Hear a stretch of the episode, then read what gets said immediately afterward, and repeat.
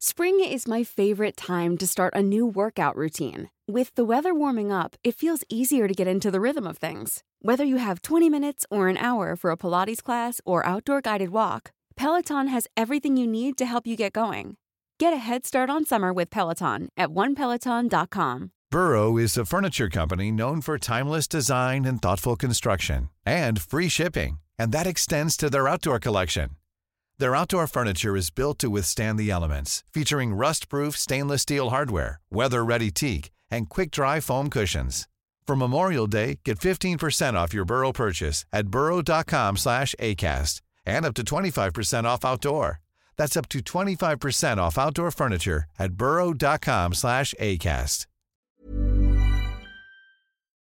Welcome to Talking Business, a podcast produced in Melbourne, Australia. The podcast is available on the ACAST site, my website, the Apple Podcast Store, or wherever you go to get your podcasts. Or you can get it at the Business Acumen website at www.businessacumen.biz or a banking day. For the most exclusive access to leading economists and business leaders from around the world, subscribe to Talking Business from our website, leongettler.com. I am Leon Gettler.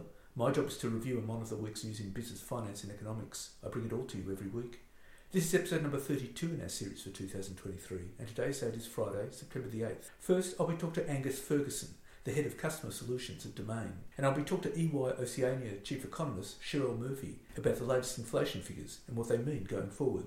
But first, let's talk to Angus Ferguson. Well, Angus, tell us how your real estate data business translated across to Domain. So it all first started. Uh, I was a real estate agent down in Melbourne, uh, and effectively, I was solving a problem for myself as the customer. And what that was is every time on a Saturday when you knocked an auction down, sold it or passed it in, whatever it might be, the outcome, you had to call four data houses, and that was Domain, REA, Property Data, and CoreLogic. On their side, they had a call center. It was sitting there waiting for the phone to ring or chasing agents to get the result at the end of the day. So if you had 10 auctions on that Saturday, you're potentially making 20 phone calls to report your auction results as well as to let your team know. So effectively what we went out and did was we built a tool that allowed us as agents at the very beginning was scribe bids on an iPad so we literally built technology that allowed you to just write down the bids. It would translate that into a number in the background, store it, and then send that final sales price directly to all the different data houses with the disclosure that you had decided or decided with the vendor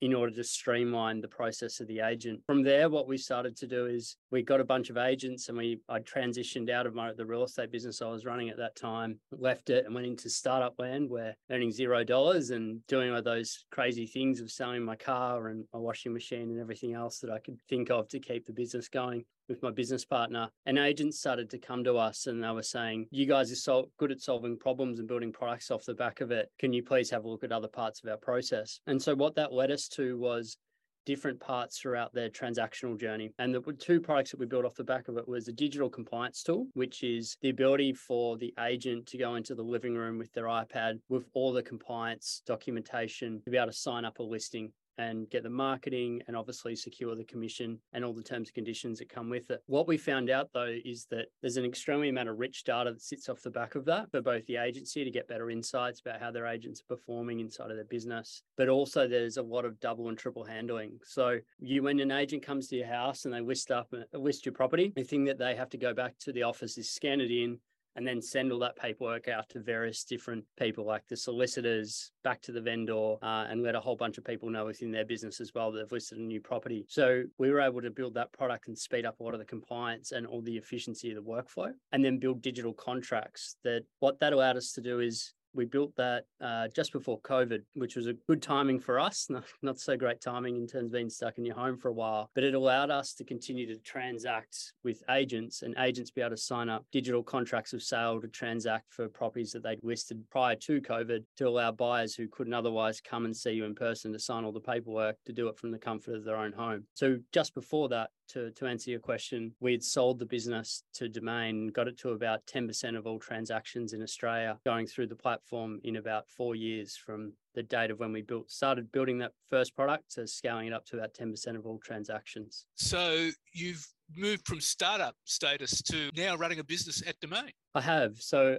I've been fortunate enough to be exposed to some really great leaders and extremely intelligent people inside of our organization, such as John Fung and, and, Jason Pellegrino, to name a few. And they've allowed me the opportunity to continue to grow my career and grow my capabilities. And what that's led me to is I, run a team of about 100 people now across all different kinds of products. So I look after the product commercialization and product specialty teams for our core listing business. It does a little bit in excess of a couple hundred million real time agents still, which is still the thing I'm, I'm passionate about. A price finder, which is a data product, lead scope, which is a propensity model that allows us to help agents to identify their next listing faster, as well as a bunch of other tools as well. So really, I've remained the the same enthusiasm, which is a customer first approach, and try and build products off the back of that. But really, my day to day job now has gone from a lot of being on the cold face to how do I inspire teams and make sure that our teams are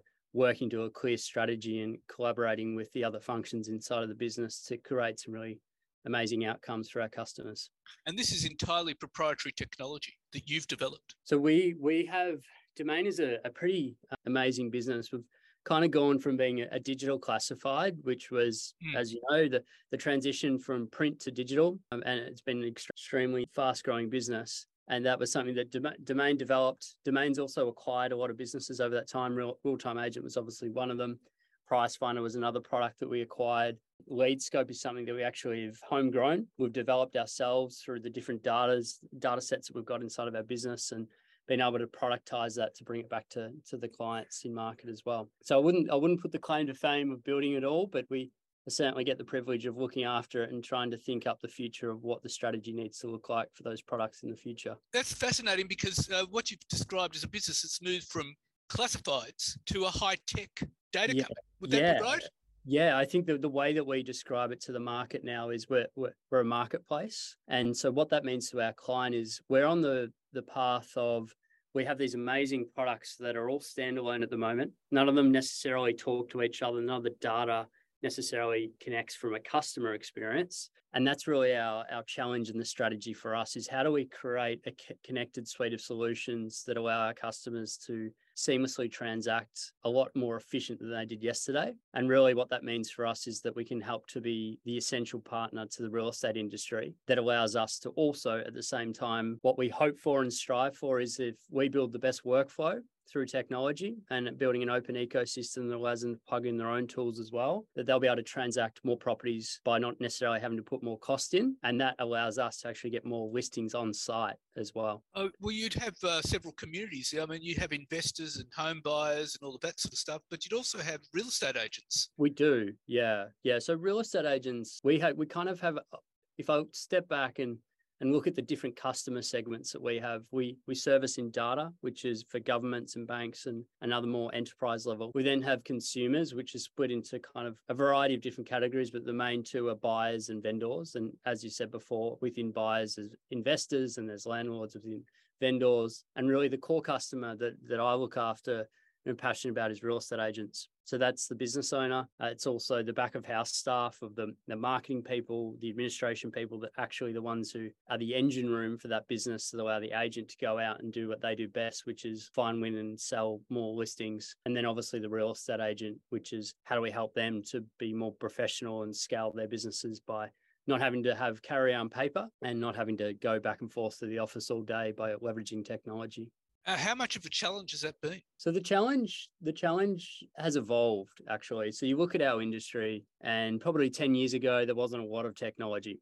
And fast forward to today, there's over 380 prop tech companies in our segment alone, in our industry, being for real estate agents. So it's a innovation has far, far exceeded the rate of how quickly our customers can adopt technology. The hardest and what the challenge now becomes is what is a tool or a toy in terms of the tech? Because not all of them are actually tools that are worthy of putting into your business. And then once you decide what that tool is, that one of the hardest things that, you know, even domain as a business we face is the change management that comes with it. How do you make sure that if you're going to invest in a piece of technology, that you've got to be able to get an ROI on it? And so what that means is you've got to be able to get your people to adopt it embrace it and use it and be confident to be using it every single day as well. That in itself would be a challenge, wouldn't it? It is. It is. And it, uh, uh, the the role that we're trying to play is we're we're extremely fortunate to have a lot of intelligent people inside of our business. So we've got a lot of product people, technology people, we've got strategy teams. And so for us, we leverage that for our customers and we allow our customers to get our insights into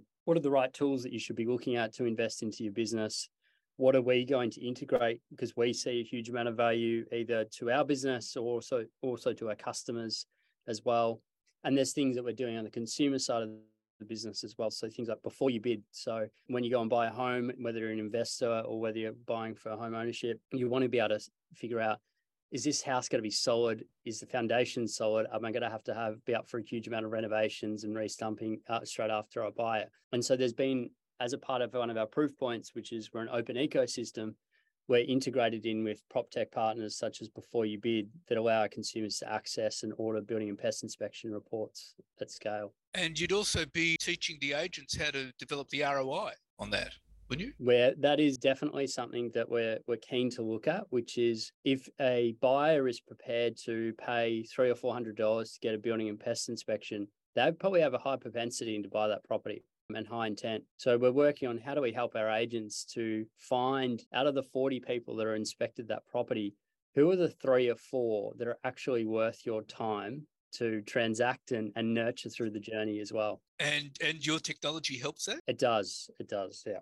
Yeah, that's that's kind of what we're working on at the moment. I'd say that with our partners, like before you bid, they are able to serve that technology up, and we leverage that in the relationship that we have with those third-party prop tech companies, as well as provide the audience by having the integration onto the domain.com website. Yeah. Right. Okay. So I mean, that's quite an extraordinary transition of domain. It, it is. It's definitely an exciting, exciting business to be a part of. I think it's one of the things that's kept me around after they'd bought my business is that it's a pretty fast evolving industry that with a lot of moving pieces. And it's fortunate that it's in a category that just about every Australian, when you go to a barbecue, wants to talk to you about, which is home ownership and property. Indeed, indeed. And uh, so you'd be could be quite adept at talking to them about that. Yeah, yeah, we uh, it's definitely a hot topic at any barbecue we go to is what's the property prices going to do? What's the RBA going to do next next month? What's what's the interest rates going to do? How many listings are we going to have this spring? Uh, it's always a hot topic. Yeah. Well, Angus, that's fantastic. And thank you so much for your time. No, thank you. And I appreciate you allowing me to come on. And now let's talk to EY Oceania Chief Economist, Cherelle Murphy. Well, Cherelle, inflation has come down to 4.9% from 5.4%. That's encouraging. Uh, what's your view about that? Yeah, it's very encouraging. Uh, it's it's the monthly series, not the quarterly, so it's not, um, I guess, uh, the most perfect indicator of inflation that we have, but it's certainly heading in the right direction, and you know, at a reasonably good pace. Underlying inflation uh, didn't fall quite as much as the headline number, but I don't think we can take away from the fact that inflationary pressures do genuinely seem to be easing in the economy. So, what's the underlying rate of inflation, Cherelle? Well, the underlying rate, if we measure it with the annual trimmed mean, is running at 5.6% in the year to July, and that's down from 6% in the year to June. So just a, a bit of an improvement there too. Right. Okay. Okay. So it's heading in the right direction, uh, but it's still a long way from two to three percent. It is, um, and certainly um, that is a challenge for the Reserve Bank as it sort of has to keep this momentum going. And when you think about the reasons that inflation has fallen over the last, uh, well, really since the end of last year, it's got a lot to do with those international factors like falling energy prices, falling food prices, falling transport prices. So we've kind of had the, the free lunch, if you like, and so it's probably a little bit harder from here to get back down to the two to three percent. But you have to say that so far so good. It is definitely heading in the right direction. I, I would imagine it'd be a lot easier to get it down to about four percent but getting it down to 2 3% is going to be a bit of a challenge. Well, that's right. Although it does depend on what's going on with some of the factors that have been more sticky in the economy. And if I was to sort of look forward into the next 12 months, I'd suspect that the labour market might be a source of challenge for the Reserve Bank in that sense, because clearly the labour market is still tight and wages growth is still rising. It's not particularly high, but it's certainly still rising. And we tend to see a bit of a lag there.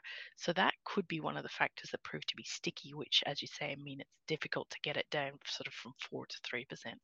Uh, I think the RBA is uh, talking about 2025. Yes, uh, on its current projections, it doesn't get inflation into the target band until mid 2025, and that's just at the top of the target band. So it itself expects this to take some time, but it also seems that it's kind of willing to tolerate that delay because, of course, there is a cost to trying to get it done faster than that. And the main cost would be higher unemployment. So it's kind of set a path. It's on the path. The path is looking pretty good. So if it can keep going at that rate, um, you know, I think it's going to execute a soft landing, as which is, of course, what we want it to do. The latest unemployment figures, uh, they went marginally up, hmm. marginally mm. up. They could go up. Michele Bullock is talking about 4%. Mm, that's right. Get inflation down. Uh, yeah. Could it be? Do you see unemployment heading that way? It, it's very unlikely that it stays as low as it is. We'd probably classify the unemployment rate where it is at 3.7% as sort of more than full employment. So it's kind of just really representing people moving between jobs or people on holidays kind of waiting to start a new job. So there is, I guess, a little bit of room to move uh, the unemployment rate higher without it having too much of an impact However, of course, for those people that are affected, it is it is a big impact. So certainly not taking away from that factor. But a 3.7% unemployment rate is pretty incredible, and it's even lower in the big states of New South Wales and WA. So it, it's good, and unfortunately, it will go up. The trick here is for it to go up by the least amount possible, while also getting inflation down. And uh, certainly, if it goes up, the idea would be unemployment goes up, inflation goes down. Yes, that's right. And those two are cl- clearly, you know, a very strong relationship empirically, and we know that that does tend to happen. It is possible this cycle that we can hold on to a lower unemployment rate because employers have recently had uh, experience of what it's like to not be able to find all the workers that they need. And clearly, we also have strong population growth, which is still kind of causing obviously more labor supply, but also more demand in the economy. So there's lots to do. There's lots of infrastructure to build. There's lots of government services to provide. And I sort of just get the feeling that the economy's just got that underlying momentum from that. Employers are very reluctant to get rid of staff. And there's a bit of labor hoarding going on. So that all bodes well for the labor market and hopefully an unemployment rate that doesn't go too high in the next 12 months. Migration rates are only about 2.5% at the moment. And the housing market's running about 1.5%, which would indicate that housing inflation is going to continue to be an mm. issue. Would you yes. agree with that? Yeah, most definitely. It's certainly established house prices obviously don't fit into the CPI, so uh, that's not part of the, the sort of you know the Reserve Bank's task as such. But rents, know, clearly they are in the CPI. The cost of building a house is in the CPI. And these are from population growth, at least likely to continue to remain under upward pressure. But there probably also will be a bit of a change in housing market structure. So, for example, we might see more people willing to share and rental accommodation than we have in the recent past. Um, and uh, unfortunately for us parents with teenage children, less likelihood that they move out. So there is uh, there is likely to be, I think, some change just in that household structure, which will also contribute and will act, I think, to keep just that little bit of pressure off rental and housing prices, although it's probably only at the margin. So where do you see this leave the RBA? I mean, surely it means the RBA won't be having any rate hikes this year. I wouldn't say surely, but certainly it's looking more likely. Uh, the, the the CPI reading certainly gives them a chance to sort of sit pat for a little longer. Um, I would be very surprised if they did increase interest rates next week. Um, that's the that's for the September meeting, and the likelihood that they need to increase rates later in the year is looking probably less necessary. I would say uh, as we said at the beginning, though, there are reasons that inflation can be sticky on the downside, um, and this is something that they might need to battle later on. But at the moment, as I say, so far so good, and everything's going to plan. And if it keeps doing that, then there's no need for more rate hikes. But there's uh, certainly there's a domestic pressures on inflation, like wages and uh, housing and rents and stuff like that. Those will continue they will but you know we have to remember there's things that are going in the other direction too so you know there's some some lumpy things that just go up and down all the time there are also factors you know which may actually come down in price and we've seen you know some tech continue to fall in price. We've seen certainly the price of holidays has gotten less, uh, or the, the inflation rate is less. They're not getting cheaper, but they're going up by less. Mm. And then you know we can see factors administered administered factors. So this is where the government. If you're looking for plump lips that last, you need to know about Juvederm lip fillers. With Juvederm Volbella XC and Juvederm Ultra XC, your lip look, whether it's subtle or bold, can last up to one full year with optimal treatment and no additional maintenance. Find a licensed specialist and see if it's right for you at Juvederm.com today. That's J U V E D E R M.com. Add fullness to lips in adults over 21 with Juvederm Volbella XC or Juvederm Ultra XC. Do not use if you have severe allergies or a history of severe allergic reactions, or if you're you're allergic to lidocaine or the proteins used in Juvederm. Tell your doctor if you have a history of scarring or taking medicines that decrease the body's immune response or that can prolong bleeding. Common side effects include injection site redness, swelling, pain, tenderness, firmness, lumps, bumps, bruising, discoloration, or itching. As with all fillers, there's a rare risk of unintentional injection into a blood vessel, which can cause vision abnormalities, blindness, stroke, temporary scabs, or scarring. For full important safety information, visit juvederm.com. Burrow's furniture is built for the way you live. From ensuring easy assembly and disassembly to honoring highly requested new colors for their award-winning seating, they always have their customers in mind. Their modular seating is made out of durable materials to last and grow with you. And with Burrow, you always get fast, free shipping. Get up to 60% off during Burrow's Memorial Day sale at burrow.com slash ACAST. That's burrow.com slash ACAST. burrow.com slash ACAST. And puts price, uh, either kind of assistance into the market that kind of go in and out of the market and can cause prices to fall as well. So it's not necessarily all up. Clearly, the Reserve Bank has to look carefully at each of these factors to determine whether or not it is heading in the right direction or not. But it's it's a complicated story, and I wouldn't say necessarily just because rents are going up and wages are going up that we continue to have an ongoing inflation problem. Yeah, so the RBA would be quite cognizant of that at the same time. Absolutely, yeah, yeah, and that's why they will you know they will look through some items as we say you know some of the electricity price rises that we have seen of late, including in July, will probably be looked through in the sense that the RBA doesn't necessarily expect them to continue at that rate. So that's the sort of factors that it considers when it's putting together its own CPI forecasts and therefore its sort of long-term position in terms of where it needs to get interest rates to. Yeah, and but I noticed that Powell the other week was saying that uh, the Fed will continue to look at raising rates until mm. they get inflation down. What what what signal is that sending the RBA? Look, it's it's it's important for central bankers to not give the market any indication that they're done with raising rates when they're not 100% sure that they are, because you know clearly they don't want the market to start pricing in either a flat rate trajectory or indeed falls, which has been the case in the US. So the signaling from central bank speak is incredibly important here, and they will always play that conservatively. So, you know, Powell's doing it in the US. I would be very surprised if the next speech that we got from the Reserve Bank governor here did not mention the risk that inflation remains high and the need to maintain a sort of vigilant outlook remains the case, and therefore there might be more rate hikes on the horizon. They're they're they're going to hold that line until they're absolutely convinced that they're out of the woods, and clearly they're not yet. Right, and uh, so according to the RBA projection, we won't be out of those woods till at least 2025. That's right. You know, that's the point at which the, the forecasts have the CPI getting back to the target band. As long as it's above, there there is some danger that they, they don't get there, and they you know clearly will not give any indication to the market that they're comfortable until they're clear that things are going exactly as they need them to.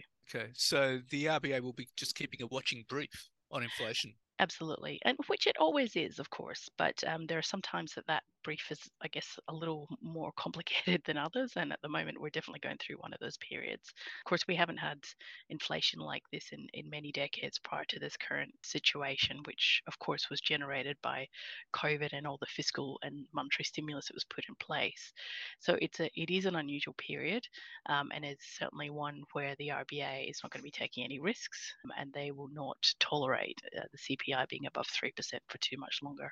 So that would indicate that if this continues, if it stays above three percent, that that's yeah. right. That's right. Although, as I say, they will give they will give themselves a bit of time to get there. But you know, that's that's two sort of two almost two years away before they uh, expect that to happen. So it is going to be a very interesting two years as we watch watch that CPI number uh, month to month, and then the more important quarter to quarter data, which gives us a more full picture of how prices are moving throughout the economy. Where do you expect the quarter to quarter data will be next summer? Um, look, it's looking again, it's looking pretty good so far, but there's a lot of lumpiness, particularly in electricity prices at the moment with some rebates in the market. So it's it, can be quite difficult to to read through that. But I'd be very surprised if that quarterly number is not coming down quite nicely again you know, towards the five percent mark. Uh, and and you know that's exactly again in line with what the RBA will be thinking. But you know, there's a lot of things that can go wrong between now and then too. Okay, okay. Well, Cherelle, thank you very much for your time. Pleasure, Leon. Always good to be here. So, what's happening in the news? Well, China's biggest banks are extending billions of dollars to Russia as sanctions pressure Western leaders to exit the country. Since Moscow's invasion of Ukraine in February 2022, Western regulators have cracked down on Russia by imposing sanctions and urging banking institutions to pull back on operations in the country. Chinese lenders are now filling the gap. The four biggest banks in China have quadrupled their exposure to Russia's banking sector since the war in Ukraine began, according to data analysed for the FT by the Kyiv School of Economics. Bank of China Limited, Industrial and Commercial Bank of China Limited, China Construction Bank Corp, and Agricultural Bank of China Limited had a combined exposure of 2.2 billion at the start of 2022. Russian central bank shows this increased to almost $10 billion in the 14 months to the end of March this year. And Australia's central bank kept its key interest rate unchanged and maintained a tightening bias as Governor Philip Lowe wrapped up his final meeting at the helm with inflation in retreat. The Reserve Bank held its cash rate at 4.1% for a third straight meeting on Tuesday in a decision widely anticipated by markets and economists. The consecutive pauses imply a higher hurdle for any further hikes and suggest a surprise shift in economic data will be needed to prompt additional tightening. And Qantas boss Alan Joyce will step down from his post after 15 years, two months earlier than originally scheduled, after a horror fortnight for the carrier. Incoming Chief Executive Vanessa Hudson will take the reins of the embattled carrier on Wednesday. After Joyce advised the airline's board, he will bring forward his departure to help the company move ahead. In the last few weeks, the focus on Qantas and events in the past make it clear to me that the company needs to move ahead with its renewal as a priority, Joyce said. Follows a tumultuous week for Qantas. Last Monday, Joyce faced a fierce grilling from a Senate inquiry before the ACCC launched action in the federal court against the airline on Thursday, alleging the airline sold tickets for flights that had already been cancelled. Qantas shares have sunk more than 12% over the past month as investors weigh the impact of a $15 billion upcoming capital expenditure bill that his successor, Vanessa Hudson, will inherit, as well as potential fines of as much as $250 million being pursued by the competition watchdog. Mr. Joyce has been a divisive figure during his tenure, winning kudos from investors through his decisive management through turbulent times in global aviation over the past 15 years as CEO. Qantas also finds itself in the eye of a political storm over in, in lobbying the Labor government to block its key competitor in flights on flights into Europe, Qatar Airways. It is estimated Joyce will walk away with up to $24 million in final cash and share payout. Qantas is under pressure from shareholders to recover some of Mr. Joyce's bonuses after a 15 year career during which a chief executive was paid $125 million. Australian Shareholders Association Chief Executive Rachel Waterhouse said potentially more heads needed to roll the flag carrier's board over the handling of a string of crises, including Mr. Joyce's golden handshake of $24 million. Ms Waterhouse said questions remained over board oversight of Mr Joyce's remuneration package. She said the departure of Mr Joyce was a good start, but more action was needed by Qantas to improve transparency. And the Forrest Empire has lost another two top executives, adding to the list of growing departures. It has parted ways with the chief executive of hospitality and lifestyle arm Z1Z, and Mincor Resources boss Gabrielle Iwanow is also packing bags. The departure of international hotelier Joost Heymeijer at Z1Z adds to a growing list of top executives to have left both Forrest Control Fortescue Metals Group and the family's private-owned businesses controlled by Tattarang. Ms Iwanow is leaving Tattarang-owned Wyloo Metals later this month after opting not to stay on long-term in the wake of Wyloo's $760 million acquisition of nickel miner Mincor. In a note to staff, Wyloo boss Luca Giacovazzi said Ms Iwanow was leaving to pursue other opportunities and praised her efforts in the transition to Wyloo ownership. Ms Iwanow has been running nickel mines near Kambalda in WA, acquired as part of the takeover of Mincor earlier this year. Mr Giacovazzi said last month that the mines have been running at capacity since June and major customer BHP had accepted all deliveries in a sign that product quality issues are now under control. Wyloo has hired Steve Price, the former general manager of underground mining at Rio Tinto's Oyu Tolgoi copper mine, to run the Kambalda operations. Ms Iwanow, who took over at Mincor last November after a stint at Oz Minerals, declined to comment on Tuesday, but is understood to be leaving on good terms. Mr Heymeijer, who was hired in June in 2022 as the inaugural chief of Z1Z to grow and run a portfolio that includes Byron Bay's Gaia Retreat and Spa, formerly owned by Olivia Newton-John, Cape Lodge in Yallingup in WA, and Lizard Island in northern Queensland. In a social media post, Mr Heymeijer suggested he had departed the Tattarang Group due to a change of directions by the owners and was now looking for work.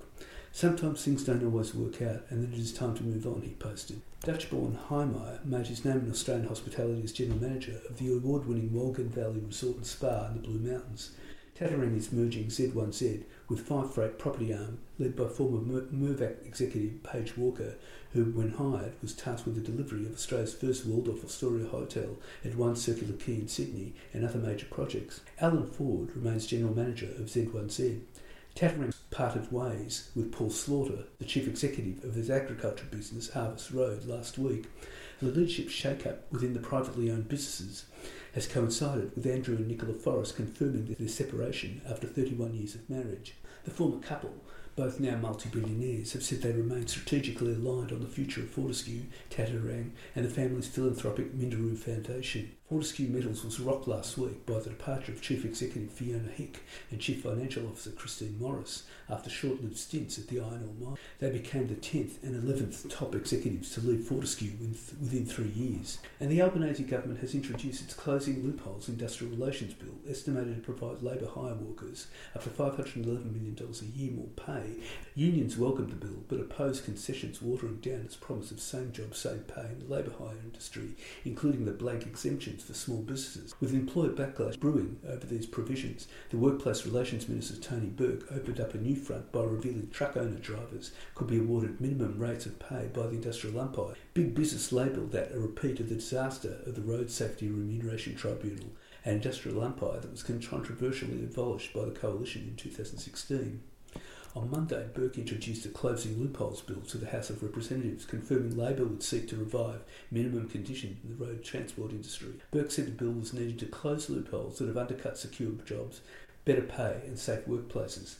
If passed, the Fair Work Commission would gain the power to set minimum standards for the road transport industry and hear disputes about unfair contract terminations.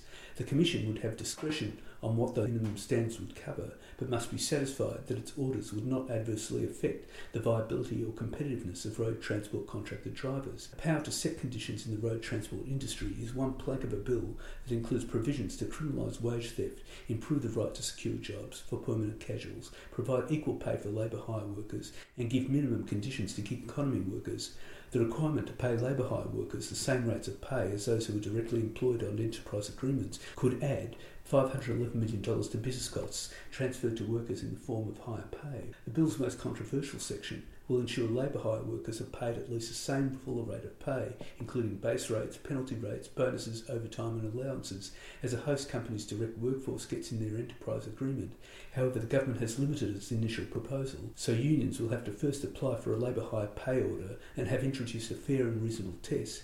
The bill has already provoked a fierce reaction from employer groups, which have warned it will increase complexity and cost for consumers.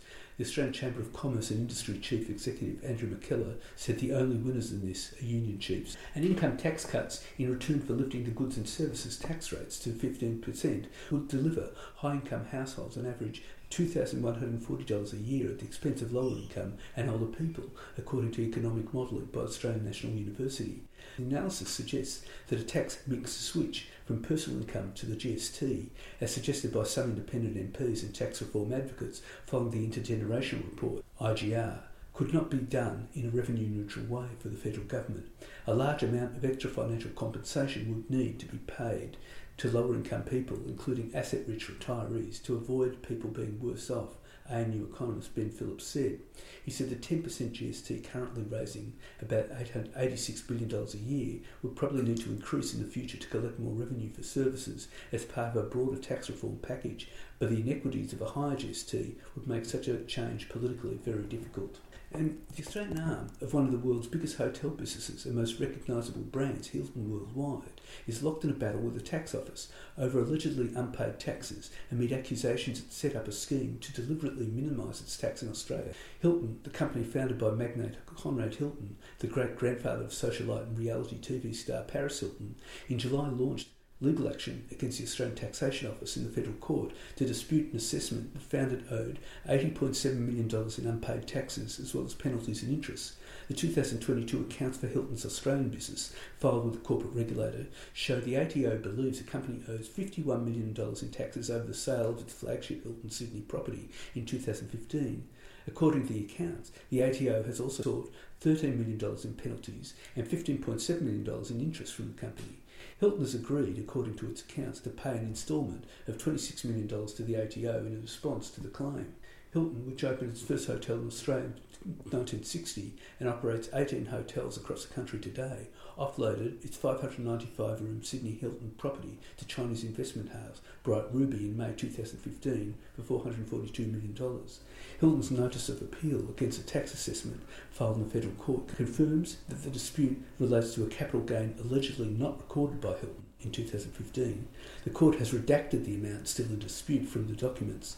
Hilton's notice of appeal of its tax assessment shows that under the ATO's anti-avoidance powers, authorities have accused the company of using a business structure and scheme designed to avoid tax.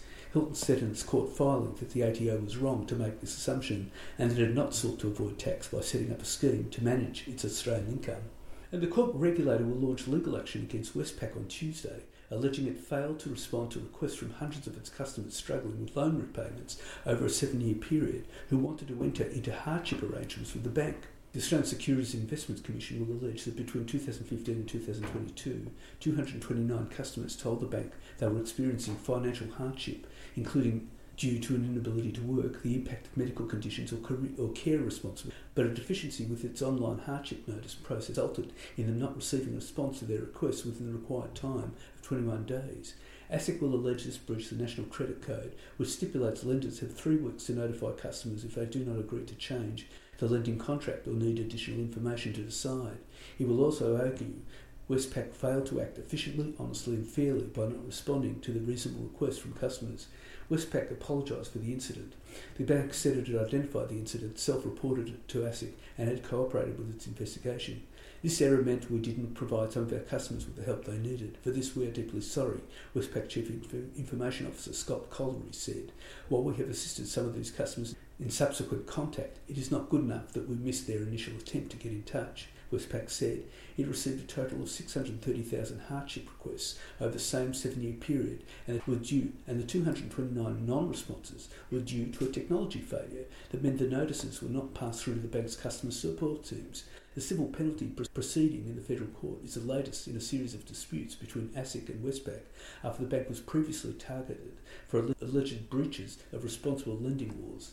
Responding to the latest legal dispute, Westpac said it had remediated the affected customers, including refunding some fees and interest, or in some cases waiving debts and making compensation payments for non-financial losses totaling $900,000.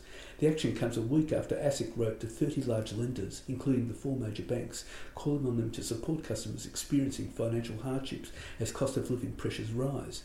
Financial hardship will be an area of increased focus for the corporate regulator over the next 12 months, it said. Sharp interest rate rises stretch borrowers. ASIC is aware of increasing evidence suggesting some consumer cohorts are experiencing financial distress and hardship due to increased cost of living pressures, ASIC Commissioner Danielle Press wrote. There had been a 28% rise in calls to the National Debt Hotline this year, and hotter, dry days caused by a looming El Nino weather pattern are forecast to wipe $12 billion off the value of agricultural production this financial year. The Australian Bureau of Agricultural and Resource Economics and the Sciences, ABARES, expects less rain and a projected drop in global commodity prices to cause the value of agricultural output to fall 14% to $80 billion this financial year. A 20% decline in crop production is forecast to drive the decline in output, ABARES Executive Director Jared Greenville said. Falling production volumes and lower global commodity prices will contribute to a forecast 17% fall in agricultural exports to $65 billion. The Bureau of Meteorology, BOM, has issued an El Nino alert, which has historically been followed by the development of an actual El Nino 70% of the time. The possibility of an El Nino follows record-breaking winter weather, with the country enduring the warmest June, July and August since records began in 1910, according to the BOM. And that's it for this week. And next week I'll be talking to Belinda Sinclair from Domain. And RMIT Professor Sinclair Davidson will give his view about the generational report. For the most exclusive access to leading economists and business leaders from around the world, subscribe to Talking Business from our website, leongettler.com. If you like Talking Business, please leave us a review with Apple Podcasts. Thank you in advance. In the meantime, catch me on Facebook, Twitter, Instagram, LinkedIn, and YouTube. And if you want, leave a comment the most exclusive access to leading economists and business leaders from around the world, subscribe to Talking Business on the Apple Podcast Store or on my website, leongettler.com. If you want to contact me, email me at leon at leongettler.com. I answer all emails. Wishing you all a safe and healthy week and looking forward to bringing Talking Business next week. Hey, folks, I'm Marc Maron from the WTF Podcast, and this episode is brought to you by Kleenex Ultra Soft Tissues your ally to help tackle your allergy symptoms this season. I love the change of seasons, but nobody loves pollen and all those other things floating in the air that make you sneeze during this nice weather. Kleenex Ultra Soft tissues are hypoallergenic and allergist approved. So fight back against watery eyes and runny noses without worrying about irritating your skin. For this allergy season, grab Kleenex and face allergies head on. Sick of being upsold at gyms? My guy, you're currently a base member. For $90 more, I can upgrade you to our Shred membership. For 130 more, you'll be a Swole member. And for just $300 more, you'll reach Sweat Platinum. At Planet Fitness, you'll get energy without the upsell. Never pushy, always free fitness training and equipment for every workout. It's fitness that fits your budget. Join Planet Fitness for just $1 down and $10 a month. Cancel anytime. Deal ends Friday, May 10th. See Home Club for details.